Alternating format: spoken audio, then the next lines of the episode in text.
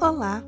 meu nome é Tatiana Cessa, sou psicóloga, autora do livro E Agora Meu Filho Não Gosta de Estudar, pela editora Record, sou coordenadora pedagógica e estou lançando essa série de podcasts para falarmos sobre motivação nos estudos,